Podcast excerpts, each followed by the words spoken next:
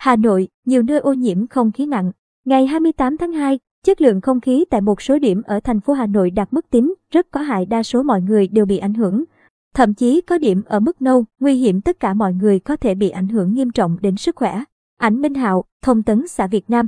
Lúc 9 giờ, ứng dụng Việt Nam E ghi nhận cả hai điểm quan trắc tại Hà Nội đều ô nhiễm.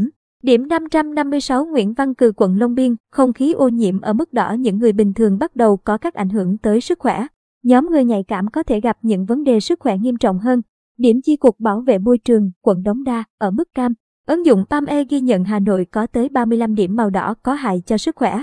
13 điểm màu tím rất có hại cho sức khỏe tại Cổ Đông, thị xã Sơn Tây, hệ thống liên cấp Lomonosup, quận Hà Đông, Quang Hoa, quận Cầu Giấy, Lê Trọng Tấn, huyện Hoài Đức, VNUHUS Thượng Đình, quận Thanh Xuân. Thậm chí có hai điểm màu nâu nguy hại cho sức khỏe ở trường trung học cơ sở Yên Sở, huyện Hoài Đức và Phú Đông, huyện Ba Vì.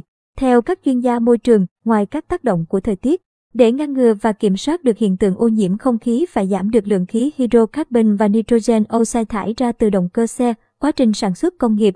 Người dân có thể thực hiện một số biện pháp đơn giản gồm trồng cây xanh, tránh ở ngoài khi trời nắng nóng, oi bức.